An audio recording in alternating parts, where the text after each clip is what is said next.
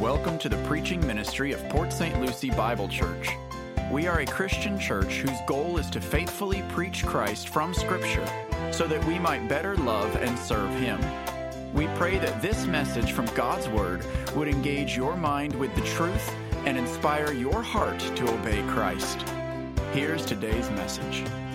We are beginning today in Ecclesiastes chapter 2. This is where it's going to really start to get good, right here, all right? I love this passage. This is a good one. And uh, Solomon here has been forced to abandon all of his hopes of, of leaving an enduring legacy where people will remember uh, him for who he was. Uh, he knows that that uh, in chapter 1 now is something that he'll be forgotten. Uh, he also has given up on using his enormous wisdom, his immense wisdom that he had wiser than any other man. God blessed him uh, with this promise that he would have wisdom, yet he has seen even the wisdom he has has, has failed to fix society. So his intellectualism has failed uh, to fix the ills of society. Uh, man just can't think his way out of this mess we're in of sin and, and corruption and, and death. And human intelligence just cannot fix the human heart, doesn't wield the power to remediate the depraved hearts of sinners. We know that that remedy, redemption from sins, comes only through God's Son. That is the only way that we can be forgiven. But 950 years before Christ, Solomon, in this letter, Ecclesiastes, he has concluded that under the sun, apart from God, just for, through what we see, that which is crooked cannot be straightened, and what is lacking cannot be accounted for. So without God, there's just no fixing it. All the trouble we're in and all, all, all the desperation the world is in, apart from God intervening, intervening in the person of His Son, uh, we are hopeless without Jesus. Solomon, seeing what he has seen in the world, he, he's basically decided here that nobody's going to remember me anyhow. Years are going to pass. I'm going to be forgotten, like with all of us. After I die, uh, my memory will be forgotten. Even with my wisdom, it far exceeds everybody else. I, I just can't fix stupid in the world, right? People have been trying for the millennia, and, and it just can't be fixed. So maybe Solomon says, maybe if I can't beat them, maybe I'll join them. That's where he is today. Uh, in fact, Solomon is going to determine I won't only join them, I'm going to far exceed the folly of anyone who's ever come before me. So, Solomon, he can't fix what grieves his soul about the world. He's going to immerse himself into the world, into the depths of the world, and at the end, he's going to come out singing the anthem of the Rolling Stones. You know what that is, right? I can't get no satisfaction. Because I tried, and I try, and I try and I try. And Solomon in this passage says, I can't get no satisfaction out of the world. But he will attempt. He will attempt to satisfy his heart with the lusts of the world and the boastful pride of life. And he utterly fails, completely fails. And so that no one reading this letter will be deluded into following this, this same hollow venture that he takes off for. Solomon begins and ends this section with this declaration. It is futility, he starts. It is vanity, he ends. And it is the same Hebrew word he uses in both, in both verses, at the beginning, verse 1, at the end, in verse 11. Futility and vanity of everything that he experiences. Follow along as Solomon here uh, tells us about his exploits in verse 1. I said to myself, Come now, I will test you with pleasure, so enjoy yourself. And behold, it too was futility. I said, Of laughter, it is madness, and of pleasure, what does it accomplish? I explored with my mind how to stimulate my body with wine while my mind was guiding me wisely and how to take hold of folly, until I could see what good there is for the sons of men who do under heaven Uh, uh, for there is for the sons of men to do under heaven the few years of their lives. I enlarged my works. I built houses for myself. I planted vineyards for myself. I made gardens and parks for myself, and I planted in them all kinds of fruit trees. I made ponds of water for myself from which to irrigate a forest of growing trees. I bought male and female slaves, and I had homeborn slaves. I also possessed flocks and herds larger than all who preceded me in Jerusalem. Also, I collected for myself silver and gold and the treasure of kings and provinces. I provided for myself male and female singers and the pleasures of men, many concubines. Then I became great and increased more than all who preceded me in Jerusalem. My wisdom also stood by me. All that my eyes desired, I did not refuse them. I did not withhold my heart from any pleasure for my heart was pleased because of all my labor, and this was my reward for all my labor.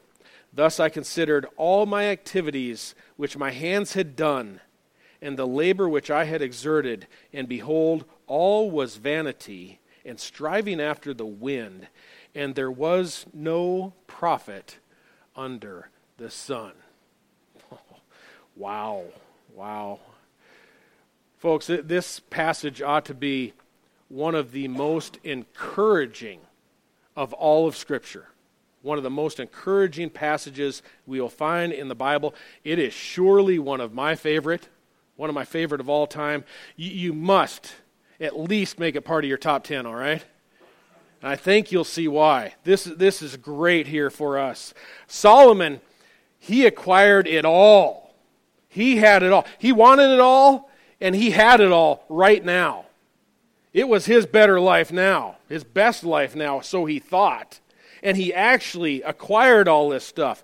The passage describes uh, uh, the foolish, this is the foolish fantasy land of virtually all men and women in the world. Virtually all men and women think they will be satisfied with what he has just described. They come, they live, they die, hoping to acquire Solomon's world of madness and folly. That's what it is, it is a world of madness and folly. Think of how many young men and young ladies have wasted their entire lives dreaming and scheming of ways to acquire all of this and even more, they hope.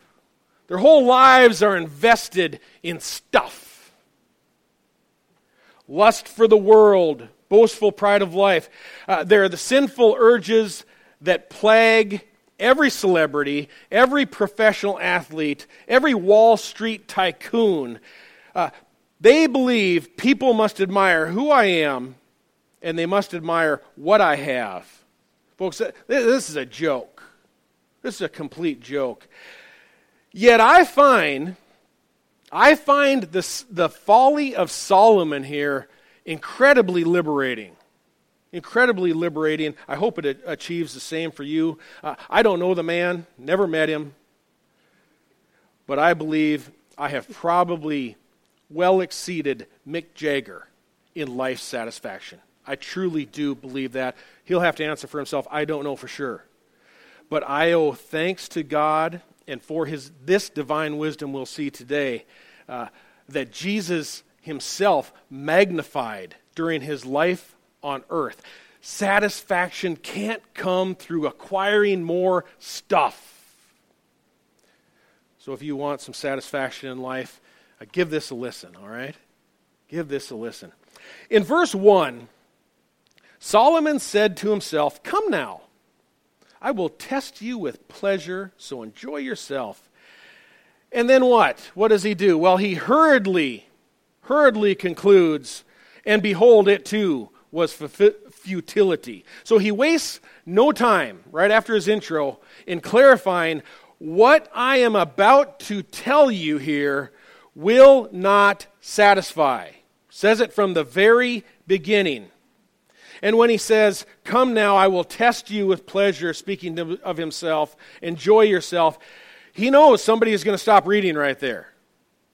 He's being preemptive. He knows someone's going to stop reading right after that and then establish that as a biblical command. Come now. Enjoy pleasure. Enjoy yourself. Uh, those folks will tell their friends, you know, I read it in Ecclesiastes. I will test you, test you with pleasure, so enjoy yourself. See, that's what God's word says, they will say, right? People love to do that. Um, they, they, they love to take a small little snippet of Scripture make a personal doctrine out of it when actually that's not at all what God's word says or what Solomon say. So Solomon is very careful from the beginning before he before he lights this up to to give his conclusion because he knows that's the way it usually goes with people. People claiming to be very spiritual, claiming to heed the Bible, they take a tiny snippet of scripture and then they, they apply it to their lives without any regard to the surrounding context. What the Word of God is actually saying.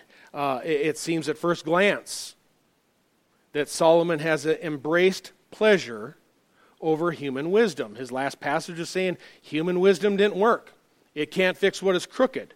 So he commits himself to pleasures of lust Seems like he's embraced pleasure, excuse me, pleasure over human wisdom, but we have to keep reading all the way through to verse 13, which we won't get to until next week, to learn that Solomon's full conclusion is not that. From this experiment that he's doing, that is not what he concludes. It's not what he uh, concludes at all. Um, actually, he concludes near the end of his life now that wisdom exceeds folly wisdom is the better option over this folly. And what we observe in this passage, it really is gloomy darkness. It's gloomy darkness. Uh, we must interpret biblical statements in their broader context, or we will find ourselves in a cult, folks. All cults quote the Bible.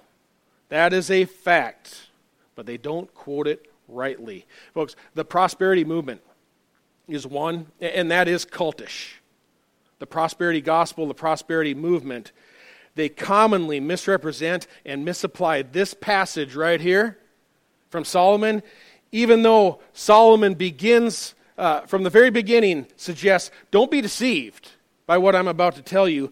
Behavior that I am about to show you is meaningless. It's meaningless. You may say, well, I, let me decide for myself. Okay, we'll continue reading. What exactly is futile? Well, Solomon begins. He's saying, I said of laughter, it's madness, and of pleasure, what does it accomplish? Yeah, his, his first pursuit here is laughter. It was a word that was used to describe merrymaking, having a good time, a games, contests, uh, all kinds of ways to, to make yourself forget about life for a while. It, would probably be reminiscent uh, of how kings in, in past ages would call uh, court jesters to, to come into their court in order to entertain them when a, when a neighboring kingdom is about to avoid them. You know, I want to forget about this. Can someone bring me something to laugh about? All right? Laughter, the comedy club, Solomon says, that's madness. Madness means just foolishness. Meanwhile, the word pleasure that alluded to festivals, celebrations with crowds, celebrating. You know, imagine if you ever watched uh, Pride and Prejudice, and, and they've got the, the dances with all the people, and then, and then the big ball where everybody comes to. You, that's the pleasures that he's talking about. Large groups of parties. And we know that both, both comedy and parties are effective for a short time in order to help us forget about all of our problems, right? You can have a good time, you can have a laugh. But when they're over and everybody returns home afterwards, what did they actually accomplish other than leaving a big mess and a morning headache? What did it actually accomplish out of all that? Nothing of lasting value. Nothing of lasting value. It's just, just very temporal uh, fleeting amusement, is what Solomon is condemning here. Next, he says, I explored with my mind. how to stimulate my body with wine while my mind was guiding me wisely, and how to take hold of folly until I could see what good there is for the sons of men to do under, the, under heaven for the few years of their lives. Here it's wine with folly. What good do they provide to the sons of men? Literally, they're sons of Adam the descendants of Adam, uh, what good do wine and folly serve men the few years that they live on earth? You know, due to the futility of life, fleeting life, many people, folks, turn to substance, some form of substance, in order to forget about all of their problems, escape their own reality. And what I think, what I think Solomon is saying is this. I think he's saying, you know, I briefly checked to see if alcohol could bring any relief to my situation, my pain, my anxiety, my life. Uh, to, to stimulate the body, by the way, your translation might say draw. It means to drag through. The Hebrew word to stimulate means to drag something through another thing. Uh, some people will drag themselves through substance in order to forget about all of life's problem. He, he does imply here intoxication at some level. He, he drug himself, he drug his body through wine. So he says, man lives only a few brief years. Literally, in the Hebrew, there, it, it's man it lives but a few days. Speaking of brevity again. And, and since life is short and then you die, maybe Maybe rather than waking to face reality every day, Solomon invest, investigated briefly, briefly, whether it would be preferable to, to just endure through numbing the pain. Maybe I can just numb the pain until this all goes away. Uh, you probably talked to someone you know, maybe even someone here, who's tried this in one form or another. A substance that will just numb the pain for a while, they will tell you it is futility. Complete futility. People who abuse substance, that would be legal or illegal, they cannot escape. But worse, they, they, they rarely uh, achieve anything substantial in life. Rarely do they ever achieve anything substantial. Uh, for those who do achieve fame, fortune, celebrity status, other things, substance abuse usually comes after they have achieved it. And they have seen how shallow uh, their, their superficiality is. And usually the substance abuse comes and ruins them after.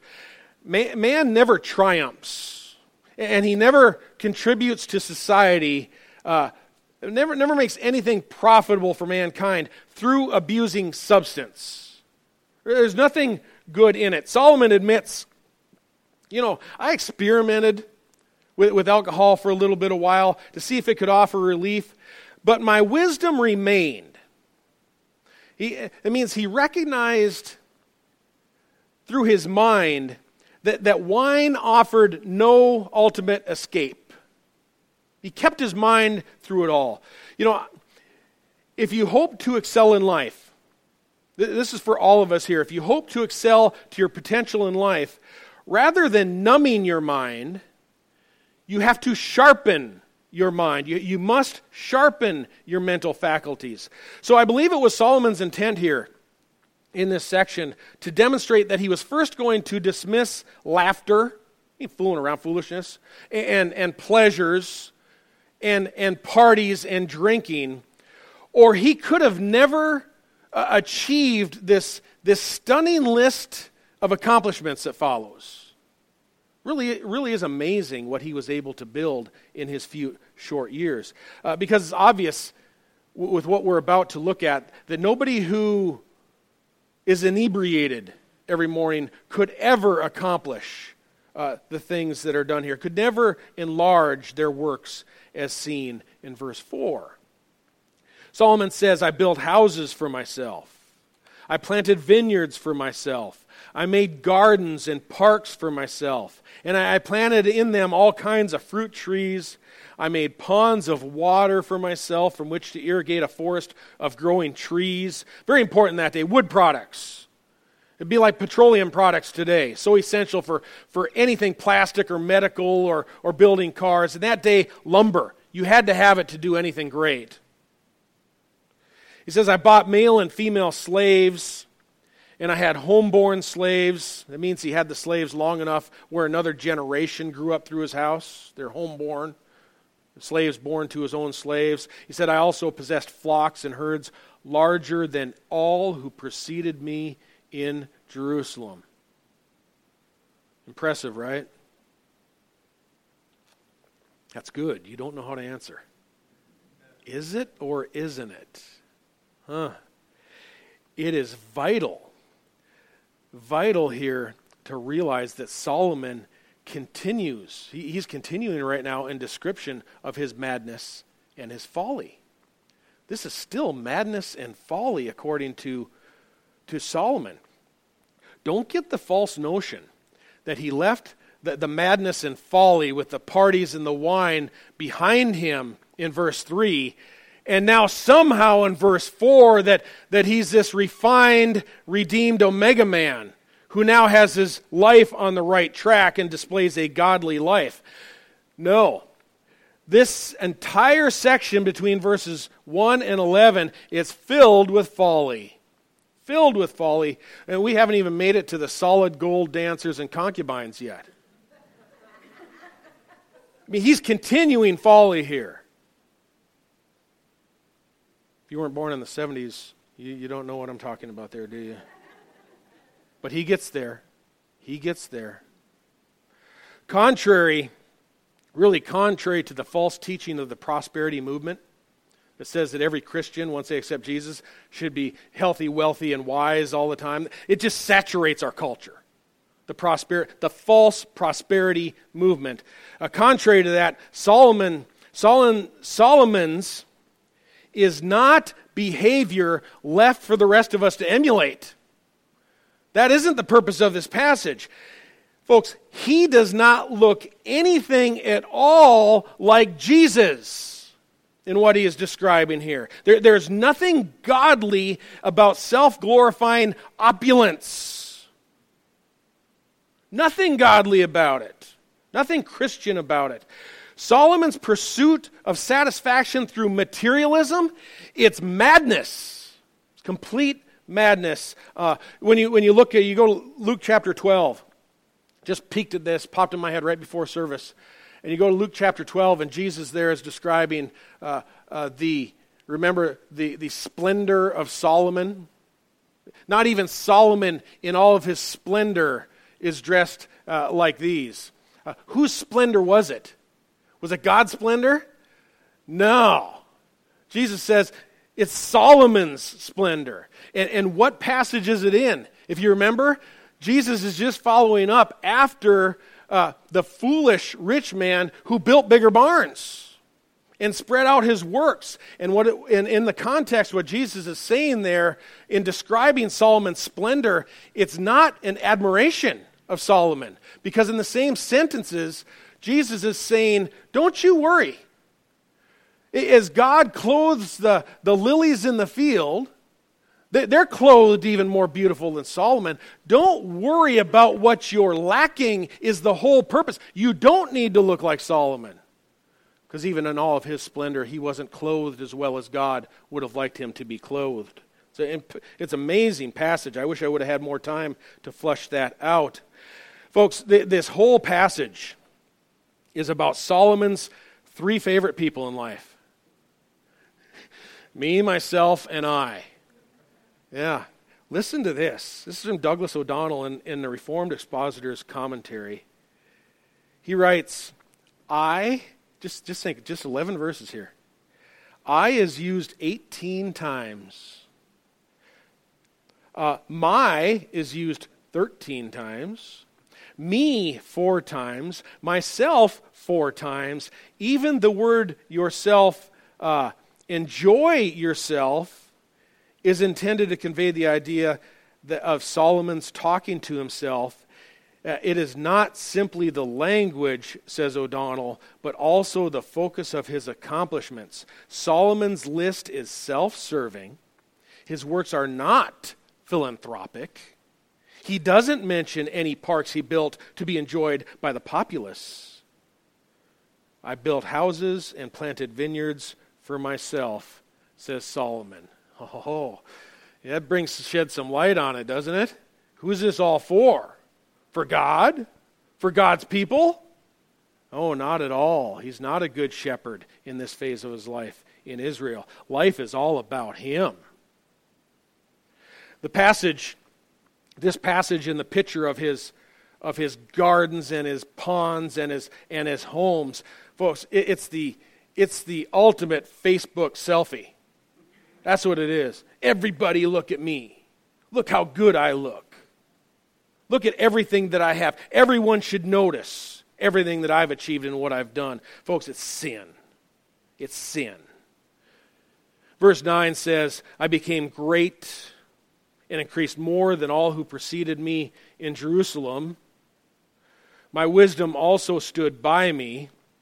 By the way, when we go through this, the, the fact that Solomon's wisdom stood with him, stood by him in these situations, uh, that is a testament uh, to God's faithfulness to God's own promise that I will give you wisdom. It's a testament that God is faithful to his promise. It is not a stamp of approval on Solomon's behavior at all.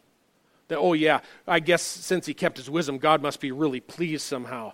No, God isn't pleased. And we'll see that in just a few moments. Uh, but Solomon, he, he became a, a, as famous as Michael Jackson in his day. The difference is that Solomon was able to keep his wits about him didn't just go, go completely off the rails through all of this. He, he was able to preserve his mind and his wisdom, which means he, he knew exactly what he was doing. He knew precisely what he was doing. Solomon has turned into a self aggrandizing, egocentrical person as virtually, as virtually every big shot always does. There are exceptions, but virtually every big shot does. You can't own mansions car collections, gold chains, Lear jets, and look like Jesus and his apostles, all right? No matter what pastor tells you, you can. You cannot. When his barns became full, he tore them down and built mansions. More homes, mansions, more stuff for himself. You know, no, nobody should aspire to this behavior. No one should. Solomon is the polar opposite of everything that a Christian is to strive to be humble, kind, generous, thinking of others first, always concerned about other people's welfare. His story proves that you can start out good. As he built a temple for the Lord, he, he asked for wisdom in order to guide God's people. Did, it, did he use it for that? No. You can start out really good and you can have your entire life shipwrecked by the pursuit of the lusts of the world. Shipwreck it all. It doesn't end here. Verse 8, there's more. Solomon says, Also I collected for myself silver and gold and the treasure of kings and provinces. I provided for myself male and female singers, and the pleasures of men. Your translation might say, the delights of men. Many concubines. If instead of concubines, your translation says Solomon collected many instruments of all types, yeah, that's not right. That, that, is, not, that is not right. The, the final two words in this sentence are uh, in the Hebrew, shida, shida. The first shida is in the singular, the second shida is in the plural. Both are in the feminine form, they're in the feminine gender. Uh, shida, it's a very obscure word, rarely seen in ancient literature and found nowhere else in the Bible. It's the only place that it appears in the Bible. And in the process of creating earlier Bible translations, the word is so rare, nobody knew hundreds of years ago what it meant. That's what it was. Nobody had, nobody had any comparable ancient literature in, in order to really get a, get a grip on what, uh, on what Shida meant. You know, they, they couldn't just flip open their, their, their Hebrew dictionary or their lexicons or anything and just you know go to the internet and say let me just find out what this is. Only what they had in front of them is what they had as a resource. Didn't have enhanced strong's lexicons as we do today. So they guessed at it basically. They guessed at what it was. Um, i imagine somebody really brilliant in the back of the room said you know solomon just mentioned some male and female singers you know i, I bet solomon this means that solomon used to collect musical instruments point by my by my pastor Tom Nelson in his, in his short commentary and study on this is this. He goes, I, I know many a man who enjoy listening to a good flute, but I don't know of many who collect them. To, you know, to be the delights of men. And Shada is not actually referring back to the male and female singers but it is describing these pleasures or these delights of men. what do we know about Solomon's life in Scripture that he considers the delights of men? It's not a collection of clarinets, folks.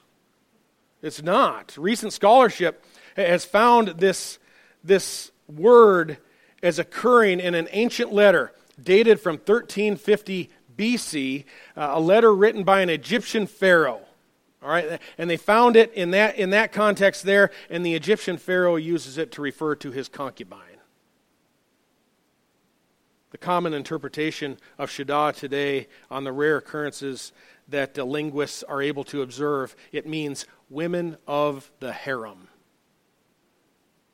We can thank archaeology for that. They unearth all these manuscripts, you know, resources that they didn't have in the past, and, and we can get a better definition than ever for a lot of these, these words that are very, very rare. And Solomon, here for emphasis, repeats the word Shada twice in singular and then the plural, harem of harems. Well, that, that sounds a little more like the Solomon we know, huh? Yeah, as, we, as we'll read here on in Scripture. This is Solomon's world of madness and folly. The following citations from Scripture here this is just a little abridged summary of all that Solomon, the excesses of Solomon, and what he acquired is seen in 1 Kings chapter 10. You ready? When the queen of Sheba perceived all the wisdom of Solomon, the house that he had built, the food of his table, the seating of his servants, the attendance of his waiters and their attire, his cupbearers, and his stairway by which he went up to the house of the Lord, there was no more spirit in her. Boy, man, have you ever, on a first date, taken a girl and showed her a stairway and had her faint on you? That's how magnificent everything appeared. It's incredible what he had, he had amassed in wealth. Says, Now the weight of the gold which came into Solomon in one year is a massive amount 666 talents of gold. Where's Cheryl Alberino? There's your 666 reference right there. Gold, the world, the Antichrist, the devil, all right? That, that is a massive quantity of gold. That's a discussion we've been having recently about Revelation. Solomon made hundreds of ornaments and shields and other things to, to hang in his in his mansions. The king also built a great throne of ivory, we are told, overlaid with pure, refined gold. There were, there were six steps to his throne. Twelve lions were standing there on the six steps on one side and on the other. Nothing like it was made for any other kingdom. All King Solomon's drinking vessels were of gold, and all the vessels of the house of the forest of Lebanon were of pure gold. None was of silver, it was not considered valuable in the days of Solomon. The ships of Tarshish came bringing gold and silver and ivory and apes and peacocks. Likely must have been some elephants in there too, huh? You got a pure uh, a throne made of ivory.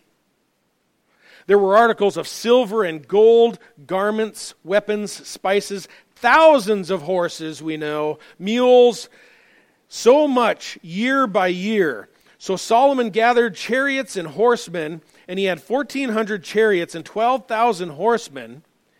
And he stationed them in the chariot cities and with the king in Jerusalem.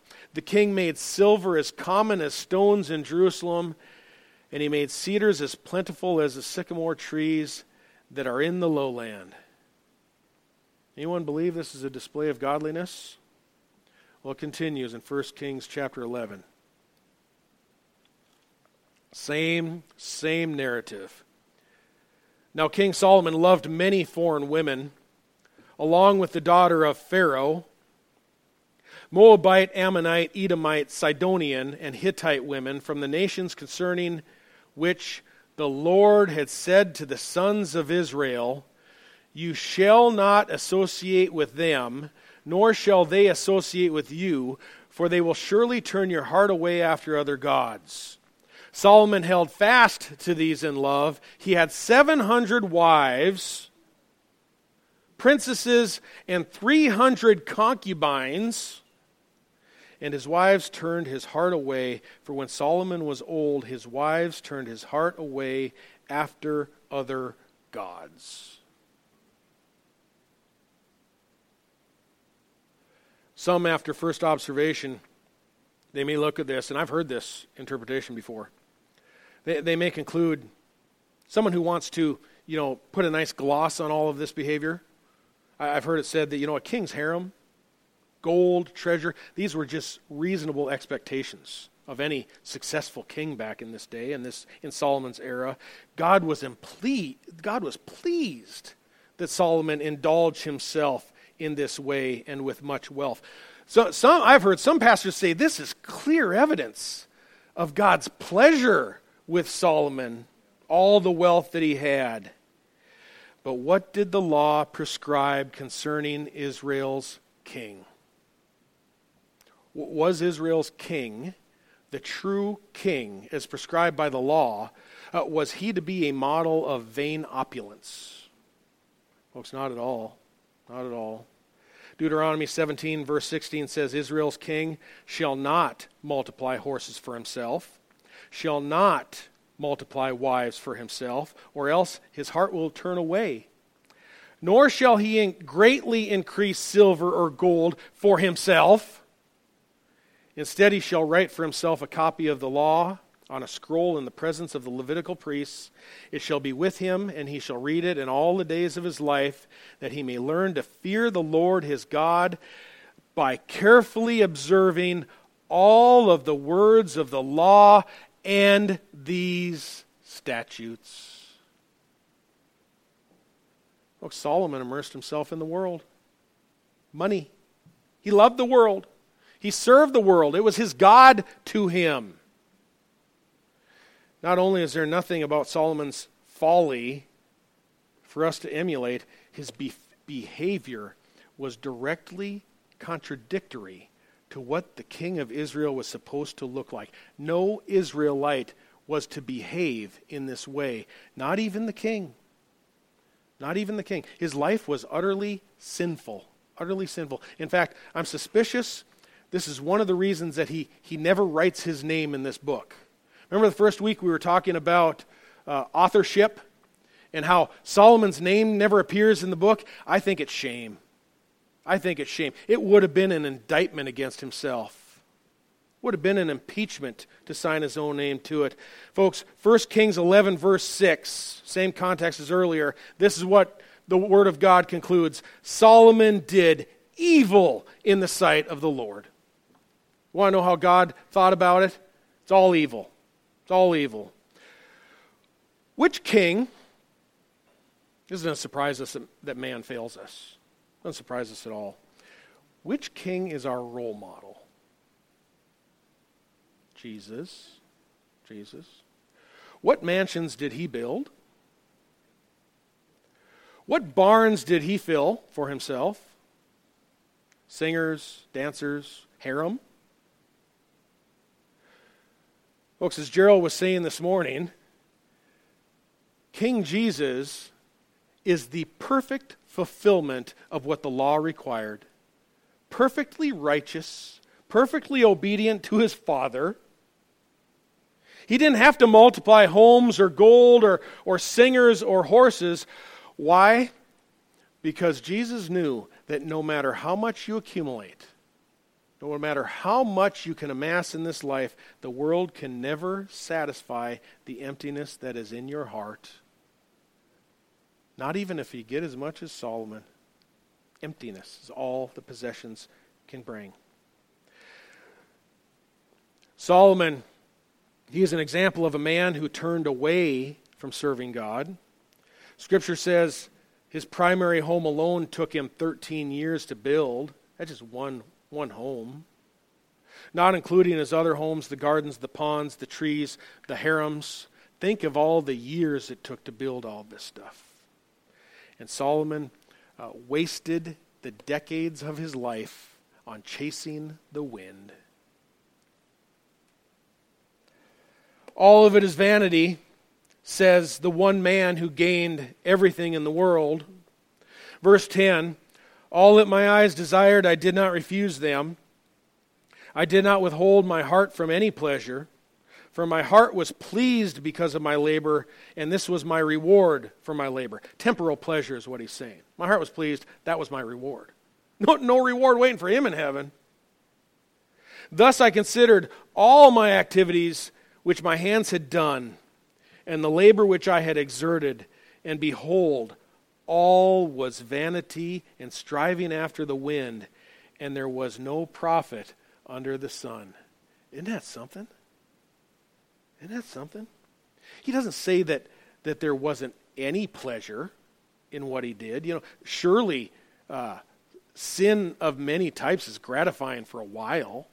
We all know that. He's not, he's not ignoring the fact that you can have a temporal pleasure. Uh, but at the end of his life, Solomon declares that amassing uh, homes and farms and, and, and fame and, and fornication and fortunes, materialism in general, the world, as we read in First, First John chapter 2, it's all sin, and it will all turn your heart away from following God. Everything he pursued with all that he achieved, Solomon learned that there is no ultimate satisfaction in the lusts of the world. Nothing. Nothing. During our earlier scripture reading, the apostle Paul, uh, apostle John told us, "Do not love the world, nor the things in the world. If anyone loves the world, the love of the Father is not in him." For all that is in the world, the lust of the flesh, the lust of the eyes, and the boastful pride of life, is not from the Father, but is from the world. The world is passing away, and also its lusts. But the one who does the will of God lives forever. James said, Friendship with the world is enmity with God. You ever wondered, you ever thought to yourself why the vast majority of Christians in the world are poor? comparatively to their, to their cultures. Around the world, most, the majority of Christians are relatively poor. Do you ever ask yourself why, as James says, God chose the poor of this world to be rich in faith and heirs to the kingdom that he promised to those who love him? Well, you should. You should wonder that. Why so much focus on the poor? He chooses folks, the poor, because he doesn't want to have to compete with the world for their love. God doesn't want to have to compete with your stuff. Any problem with this among Christians in America today? You know the problem is? You can be poor as dirt, and your heart can still long for all of this wealth that Solomon had. People can be distracted uh, they can they cannot have two pennies to rub together, and they they can be distracted to where they don't think about anything except more money, and how I can get more of my stuff. Um, it will it will consume you. It will turn your heart from God. That's why Jesus says, "Get the world out of your heart." Give it away, sell your possessions and give to charity. He said in Luke as we studied it, Make yourselves money belts that do not wear out, an unfailing treasure in heaven, where no thief comes, nor moth destroys. For where your treasure is, there your heart will also be. That's a fact. You know, at the end there with Solomon, you know, he ended up erecting uh, uh, false articles of worship for his foreign wives. What a First, First Kings chapter 11? That was the end of it all. And now he's, he's, he's, just, he's just lamenting over what he had done with his life. You may be thinking, you said, you know, I thought this pastor said that when we started all of this, this is going to be encouraging. Right? You remember that? Folks, for the Christian, this is incredibly encouraging. Incredibly encouraging. Solomon, in this passage, assures that having more money and more homes and more girlfriends and more cars will never make you satisfied. It never will. You, you can now stop worrying in your mind how you're ever going to get more. How are you going to get all that stuff? St- stop wanting more. Do you really think? This is a great example right here. Do you really think, knowing what you know about Scripture, not how you feel, knowing what you know about Scripture, that Tom Brady and his wife don't know them at all? But do you really think that Tom Brady and Gisele are happier in life because they have more? I assure you, Scripture assures you they are not. They have the same problems that everybody else has. Scripture assures uh, uh, any millionaire, celebrity, any Wall Street mogul, their opulence is a sin that separates them from God. Does anybody here want to be separated from God? Does anybody here think they're, I know I don't, any of us here think we're wiser than Solomon? And we'd be able to resist the lure of the money, the fame, the fortune. And prosperity it is right now the biggest manifestation of false Christianity, not only in America, but around the world. It is the biggest imitation of Christianity that exists on the planet today. It is in Africa, isn't it, Chuck? It's big there, right? Is it bigger? Is it more influential in, in Africa, where they have little, than Orthodox, true believing Christianity? has a, has a, has a great influence, doesn't it? Seminaries and teaching around there filling people full of this stuff. Stadiums being filled over there with people who are wanting more. It's incredibly, incredibly sad. Um, the, the false prosperity gospel says that you can know God loves you because you have a lot of fancy stuff to show for it.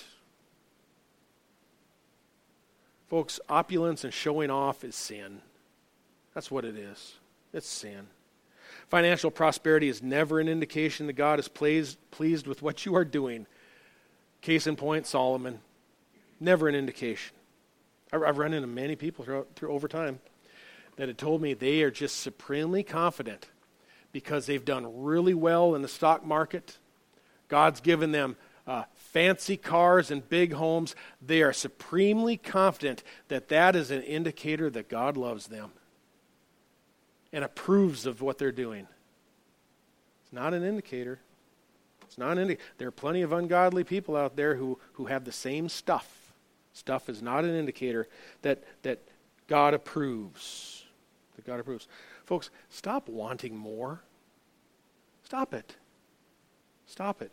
By being content, by having with what you need, you can take the excess that you don't need and you can be generous towards God a long discussion with Gisele and, and Matthew with this yesterday. Isn't just good to be, to be content with what we have and, and not be distracted with this lie that if we could just get a whole bunch more, uh, our problems would go away and we'd be happy? That's just a lie. Just a complete lie. Accumulating more than what we reasonably need, it's just sin. It's just sin. And, and Americans already have so much more than any previous generation ever. At home or abroad, we already have so much more than any previous generation ever has. In the 1950s, get this, a few of you remember this, the average new home build for a new home was less than a thousand square feet. Today, the average new home build is over 2,500 square feet and rising. That's the average. It's the average. I'm going to admit, closets are nice. All right? They, they are. Having space is nice, but it can never ultimately satisfy. We have to stop worrying about it. Enjoy what we have. Enjoy what God has blessed us with. That's going to be a discussion as we go forward in the next couple weeks. Do you know what I discovered last week about space? I hurt my foot, and, and, I, and I couldn't walk. I mean, I could not put weight on my right foot, and I didn't even know what I did. But la- a week ago, Thursday, I had to stay home. And if you've been to our house, I got a little, like about 11 foot by 12 foot California room out on the patio. And I've got the, the reclining sofa there, and on the other wall is the TV, a small little room. And I, and I couldn't, couldn't get up very easy. I really had to hobble to get to the bathroom or anywhere. You know what I thought to myself? Because you're sitting there with the air conditioning and, and life is just good and you're sitting there with your, your leg up and everything. And I was thinking to myself, you know, if I could only find a way to move the refrigerator into here, I would never have to leave. Joy in the simple things the food, the ceiling fan, the air conditioning, a reliable car, some updates to your home, wonderful blessings that God provides us but the, the biblical unmasking of Satan's lie that, that the lusts of the world can satisfy life, folks, that, that has liberated me into not worrying about ever getting rich. I don't even worry about it, I don't even think about it. I'm not preoccupied by wealth and covetousness. It's just one grace that God has shown me. Um, I, I, before I was a believer, I was a covetous man. I looked at what other people had and I really wanted it. But through the forgiveness of Christ, He relieved me from that sin. I'm still struggling with some. Everybody has a different path that they're struggling through in life. But God has shown His grace through His Word that it's just not going to last. It's not important. I don't think about winning the lottery. Think about this, knowing what you know about Solomon. If you were to win the lottery, well, first you'd have to play. I hope you're not doing that. I'm not, not prying, not trying to lay guilt down. But just think if you were to win the lottery and knowing what we know about Solomon, what are you going to do with all that money? What are you going to do with it? I've heard some people say over time, oh, I'd like to win the lottery so I could give that money to the church. You, you liar. be, we need to be honest with ourselves and with God. What do we want all that money for? My dad used to say, as many of yours did, if you got your health, if you can work, if you can wake up and earn day to day, you've got everything you need. With food and covering with these, we will be content. It is a joyful life to be able to share the abundance that God has given us. We can stop worrying about what we don't have, folks. Life is short. Does that mean we should not work hard does it mean that we shouldn't want to earn more or reach our full potential? Uh, does it mean that there's no purpose to working hard? Solomon's going to uh, actually propose that in the next passage. No, no, there is an advantage to getting a raise and negotiating a fair salary. There is a proper and godly way to use our money. There are ways to use it that bring true and godly enjoyment. It's just not the place that Solomon used it. It's a bad example. We're going to discuss why we are commanded to work in the next two to three weeks. We're going to discuss the fruits of our labor, the good things that can come out of it. Solomon's going to ask, you know, what have I to show for all my labor if I'm just going to leave it to someone and who knows if he's going to be wise or if he's going to be a fool? Folks, you don't have to leave it to a fool. And next week, the results of Solomon's experiment. We're going to hear, he has looked now at wisdom, uh, madness, and folly, and he's going to give us the results next week of this experiment that he has had, all right? Let's praise the Lord for everything we have. Oh, Father, we adore you, and uh, you give us strength and wisdom through your word, and you provided, provided us with so many wonderful things to enjoy.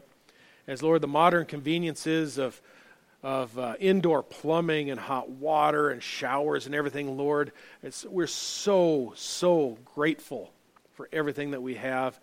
Uh, Lord, uh, help us to, to not always just want more, uh, other than just want to serve you more. Father, um, bless this church. Bless us with good labor and work and health to wake up each day. Father, give our heart uh, a joyful exuberance to want to wake up and do things well, to achieve, to, to earn, to share. Lord, this short time, these few days we have on earth, we want to devote wholly unto you. In Christ's name we pray.